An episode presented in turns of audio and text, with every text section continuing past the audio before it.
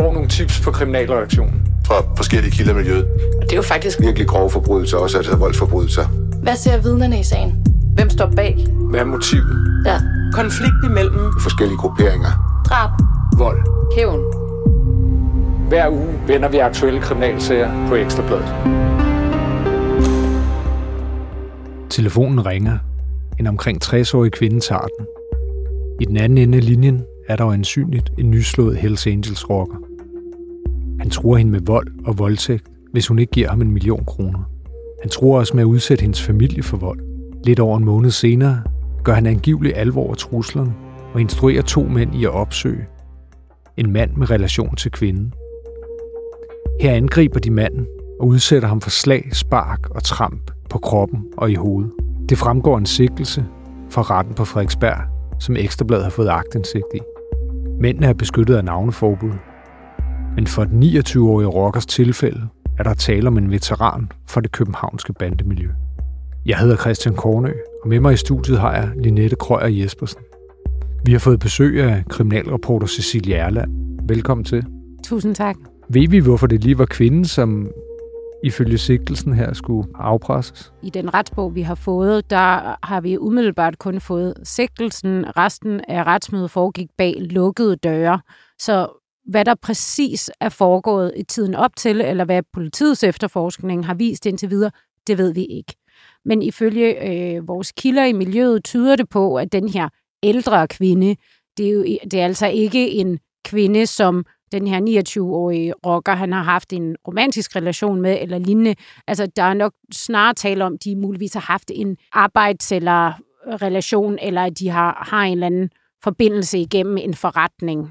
Det er på den måde, at de ligesom skulle have kendt hinanden igennem ret lang tid, inden at det her sker.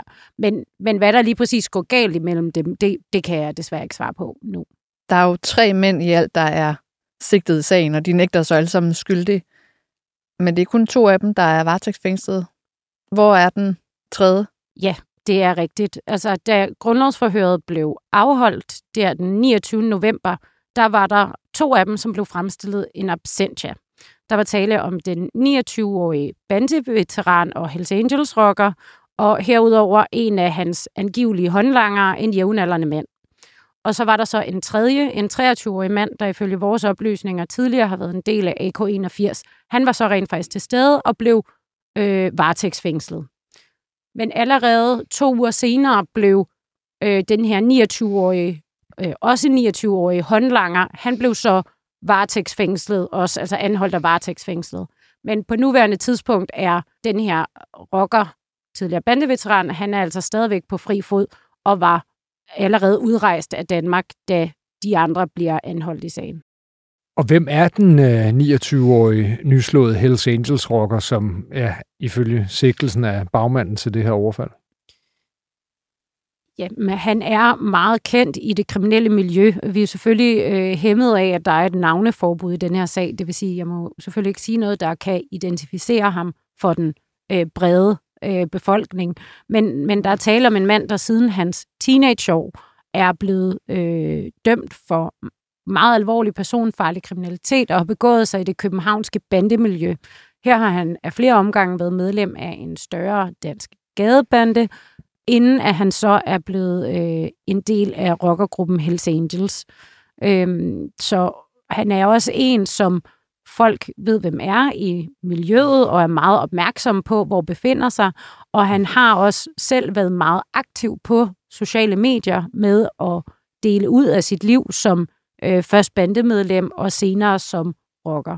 Så to sidder bag træmmer, men nægter sig skyldige, og så er der den 29-årige bandeveteran. Ja. Og hvor mener man, at han er? At han er? Ifølge vores oplysninger, så befinder han sig i Tyrkiet. Det kan også godt være, at han har rejst rundt. Det er der er i hvert fald noget på hans sociale medier, der tyder på, men altså, det er jo ikke sikkert, at de her videoer eller billeder, han tager, de lige præcis er taget, når han lægger dem op. Så, så det kan vi ikke sige så meget om.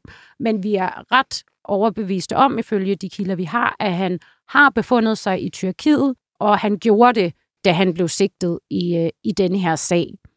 Øhm, og han faktisk er blevet en del af en tyrkisk afdeling, altså Hells Angels afdeling. Tidligere var han en del af Hells Angels, Nomads ude på Amager, og det var her, han for ikke så lang tid siden blev fuldgyldig i rockerklubben. Men han skulle altså angiveligt være skiftet til en tyrkisk afdeling, hvor der også øh, befinder sig andre øh, danske rockere. Det lyder meget permanent. Det er jo selvfølgelig svært at vide, hvad der går igennem hans hoved. Altså i den her sag er han sigtet for grov afpresning, og han er sigtet for i forening med de to andre mænd at have udøvet den her grove vold.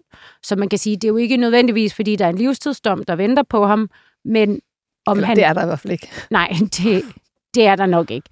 Men jeg har i hvert fald fået fra, fra ret troværdige kilder, at planen lige nu er at at blive i Tyrkiet, og i så fald, så øh, bliver det i hvert fald svært at få ham på en anklagebænk i Danmark. Ja, for Tyrkiet har udviklet sig lidt til sådan et safe haven for øh, en del danske kriminelle. Vi har jo blandt andet set Hells Angels-rockeren Hassan Ogutan, som øh, efterlyst for et drab i Rødovre på sin tidligere bandebror øh, Thomas Josic Tito. Han er dernede i, i Tyrkiet. Ja, Følge vores oplysninger er han faktisk præsident i deres Ismir-afdeling. Altså en mand, der har ret meget at sige dernede, og han har skulle for øvrigt også have et dobbelt statsborgerskab. Øh, og, og derfor være endnu bedre beskyttet end andre. Men ham har vi jo netop også talt om her i afhørt, hvordan han frit kan gå rundt i Tyrkiet uden at kigge sig over skulderen, fordi at Tyrkiet udleverer simpelthen aldrig deres egne statsborgere. Og, og derfor kan man jo faktisk sige, at hvis man har mulighed for at nå til Tyrkiet, før at dansk politi de anholder en, så bliver det jo en, en smule straffrit øh, at begå kriminalitet herhjemme. Og ifølge øh, nogle kilder, jeg har talt med, så går det faktisk også længere end det. Det er ikke kun tyrkiske statsborgere, der i praksis nyder den her beskyttelse. Det er altså også andre. Altså, de udleverer simpelthen ikke til Danmark. Så man kan sige, at den 29-årige rocker, vi taler om i denne her sag, han er, øh, vil jeg sige, ikke tyrkisk statsborger. Han er dansk statsborger, men af, af en etnisk herkomst. Men han øh, kan altså også umiddelbart være ret øh, åben omkring hans tilstedeværelse i Tyrkiet, uden at skulle frygte, at der pludselig ligger øh, politi på lur ude foran hans hoveddør. Ja, TV2 kørte jo også her for ganske nylig mm. en, en serie på tre afsnit omkring jagten på Mike, tror jeg, de kaldte ja. ham, hvor øh, de så tog ned og, og fandt øh, den efterlyste Mike Gerner Larsen, som er efterlyst i en større narkosag. Han levede også øh, frit i Istanbul. Og under øh, faktisk præcis i forbindelse med den dokumentar, så øh, kunne man jo også se netop, hvordan at det er ekstremt let at få det her tyrkiske statsborgerskab. Altså, du skal jo faktisk bare øh, investere i et eller andet øh, specielt beløb, øh, som jo ikke er vanvittigt højt, i en form for øh, ejendom. Og efter, altså jeg tror, det er måske seks måneder, så bliver du tyrkisk statsborger. Og for de her mænd, der jo ofte har, altså hvis vi siger, at de er en del af, af organiseret kriminalitet, så har de jo ofte nogle kontanter, der rent faktisk godt kan brændes af. Og jeg synes egentlig, at det er værd at, at beskæftige sig lidt mere med, hvordan at det er muligt at begå meget grov kriminalitet i Danmark, og så befinde sig i Tyrkiet, et sted, hvor mange tager på ferie, altså og simpelthen ikke øh, oplever, at der er nogen konsekvens, også selvom det er meget grove forbrydelser, vi taler. Og som du siger, rask væk øh, poste billeder af, at man sidder og til sydenladende nyder livet. Ja, altså det, der er jo også en, altså der er jo også en smule hån i forbindelse med det. Altså jeg kan huske, øh, da vi senest beskrev, at Hassan Okutan, han øh, åbenlyst befandt sig i Tyrkiet, øh, der var der en af hans danske rockerbrødre, der var nede og besøge ham, og hvor at der bare blev lagt billeder op af, at de stod arm i arm, og Altså, der er bestemt ikke noget element af, at man øh, bøjer nakken her. Øhm, og der talte jeg også med kriminolog David Savsdal om det. Hvad, hvad er det egentlig, man vil med det her? Og, og der sagde han også, altså, han mener helt sikkert, det er at, at kigge de danske myndigheder i øjnene og sige, hvad vi er. Ikke? Ja, det er jo så spørgsmålet, hvad de danske myndigheder vil. Fordi ved vi, hvad der sker i sagen nu her? Nej, altså umiddelbart kan den jo godt fortsætte med de to, de har bag øh, bag trammer på det her tidspunkt. Og hvis det er den 29-årige her, han vælger at blive nede i Tyrkiet, så, så forestiller man, at man ligesom udskiller hans sag og siger, at det må vi tage, når han engang kommer hjem. Og så vil den blive ført bare mod de her to. Og det, de jo skulle have gjort sig skyldige i, det er efter den 29-årige instruks at tage hjem til et familiemedlem til den kvinde, der blev troet, og tæve ham så voldsomt, trampe ham i hovedet på kroppen, til han til sidst mister bevidstheden og får behandlingskrævende skader i et privat hjem, hvor han ligesom bliver tvunget ind og overfaldet. Øhm, så, så man kan sige, det, det kommer selvfølgelig an på, om han ender med at tage hjem den 29-årige, så er det jo en anden sag, og ellers har man mulighed for at føre sagen mod de andre, så fremt at man kommer dertil i efterforskningen. Og de nægter så altså alle tre skyldige. Tak for den her gennemgang, Cecilie. Det var så lidt.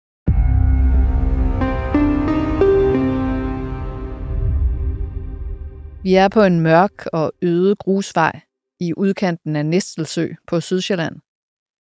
Klokken er lidt over 19 på 1. juledag 2022, der hvor de fleste er bænket til julefrokost med familien, eller spiser resterne fra julemaden, da to biler stopper op. En 34-årig banditersrocker træder ud af en sort Mercedes. Han har en aftale med den 22-årige kokainpusher, der sidder i en lille Citroën. Og da han når helt hen til førerdøren, tager kokainpusheren fat i et oversaget halvgevær, der ligger gemt under sædet. Og sekunder efter bliver stillheden flænset af et skud.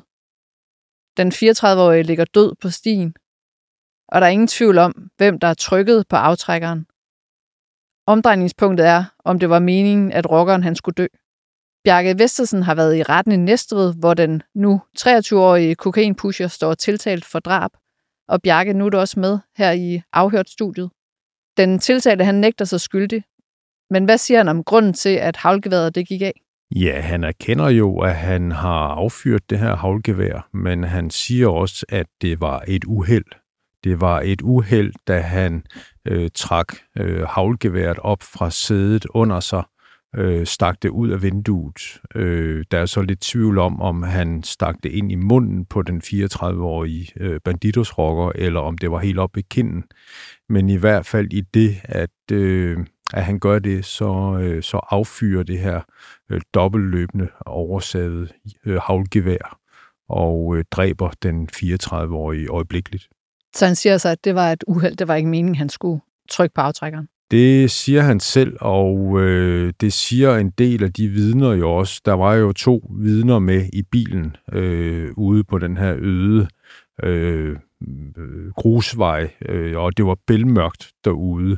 Og øh, alle har i retten forleden haft travlt med at forklare, at det var et uheld. Men kan kriminalteknikerne ikke se, hvor tæt han har været på, da han har trykket af? Fordi hvis man skyder på afstand, så spreder de her havl sig jo ret meget, og hvis man skyder tæt på, må... Men det har måske ikke været fremlagt i retten endnu? Jo, det har det, og der er sådan set ikke tvivl om, at der er blevet skudt på klodshold, som man siger, altså meget tæt på. Øh, og det siger den 23-årige også, at det er sket jo på helt tæt hold.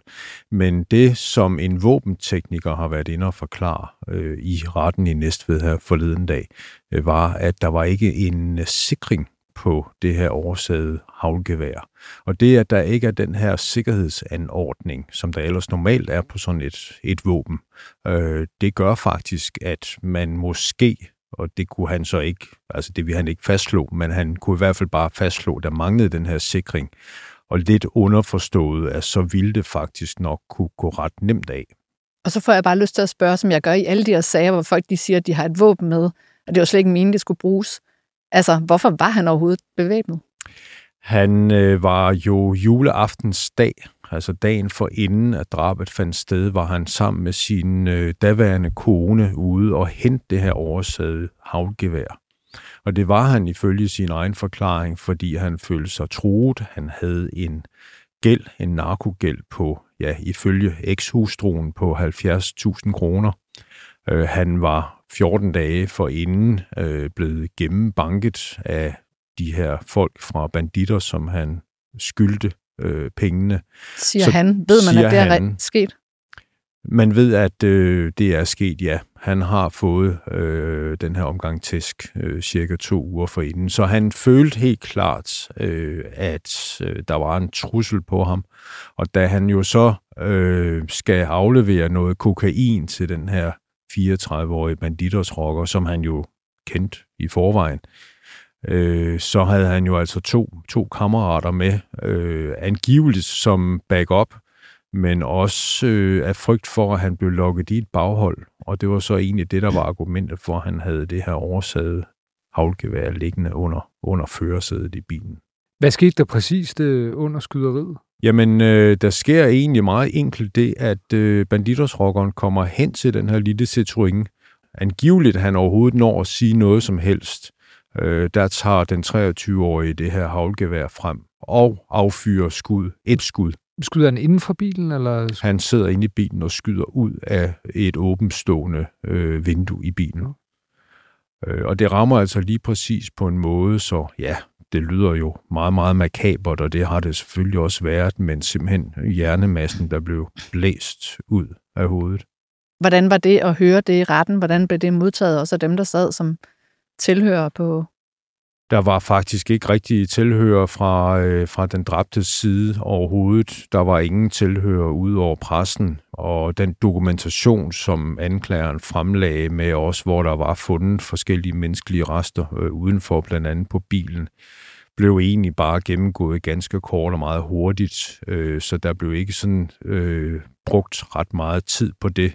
Jeg tror egentlig mest bare, at man konstaterede, at den 34-årige var øjeblikkeligt død øh, af det her skud. Og hvad gjorde han så bagefter? Ja, bagefter kom så hans øh, nu i dag ekskone øh, til stedet, og de, øh, de flygtede Fordi han så. ringede til hende, eller? Ja, han ja. havde ringet til hende. Og øh, de flygter så fra stedet i, i en bil, øh, kører lidt rundt, kører hen til hans forældre, øh, banker på soveværelsesvinduet, fordi han jo godt ved, at det her det er, det er rigtig, rigtig skidt. Han er kommet til at slå et andet menneske ihjel. Uanset om det var enten overlagt, eller det var et, et uheld. Øh, han får først banket sin far op, får ham forklaret, hvad det er, der er sket, og kommer så ind til sin mor, der, der stadigvæk ligger og sover. Hun har til synes været på noget aftenarbejde eller noget, så hun er faktisk lige gået i seng og er så dyb søvn. Og hun vidner i retten i Næstved og forklarer, at, at hun egentlig vågner ved, at han øh, kommer og krammer hende og lægger sig helt øh, ind til hende, øh, mens hun stadigvæk ligger i sengen og bliver ved med at, at, at sige øh, til hende, ja, i første, gang, i første omgang siger han, at han er kommet til at slå en ihjel, og så siger han i gange, at det var et uheld. Det er noget, han beskeder at vågne op til. Hun var selvfølgelig øh, chokeret, forklarede hun selv i retten, men hun var også tydeligvis øh, påvirket af det under sin vidneforklaring. Øh, hans far vidnede også i retten og kunne jo faktisk fortælle nogenlunde, nogenlunde det samme, øh, som, som hans mor havde gjort det. Hvordan fremstår den, den tiltalte ellers i? Han øh, fremstår som en øh, høj, 23-årig, muskuløs øh, mand med et øh, veltrimmet, lyst skæg, øh, let rødhåret, øh, en stram, hvid øh, t-shirt, øh, veltrænet, øh, Øh, sidder ind imellem og snakker med sin forsvar. Han var meget glad for at se sin mor. Han smilte til hende. Øh, de havde til sydlandet ikke set hinanden siden foråret 2023, og hvorfor, det ved jeg ikke. Men øh, de havde i hvert fald ikke set hinanden, så han var tydeligvis meget glad for at, for at se hende. Om det blev gengældt, det kan jeg ikke helt vurdere, fordi jeg så hende kun for ryggen, øh, mens jeg sad i retssalen, men, men øh, jeg synes ikke, at der var den store kontakt imellem dem, og jeg vil sige, at hans smil, det stivnede lidt ret hurtigt, altså sådan lidt måske, fordi det ikke blev gengældt, men det er kun udelukkende min tolkning af det fra det, som, som jeg kunne se. Jeg talte efterfølgende med hende og spurgte øh, til, hvordan det havde været. Øh, hun og familien ønskede ikke at stå frem øh, og forklarede, at de synes, det var slemt nok, det der var sket nu, øh, og at de prøvede ligesom også at, at komme lidt videre, men, men øh, hun var tydeligvis øh, meget, meget ked af det. Men han har jo forklaret, at han gør det, fordi han var pisse bange for den her banditers rocker. Er det også det, det indtryk, du får, når du sidder og hører ham i retten, når han afgiver forklaring? Altså virker han bange stadigvæk? Det gør han ikke i dag. Han er jo varetægtsfængsel, og der bliver jo passet godt på ham.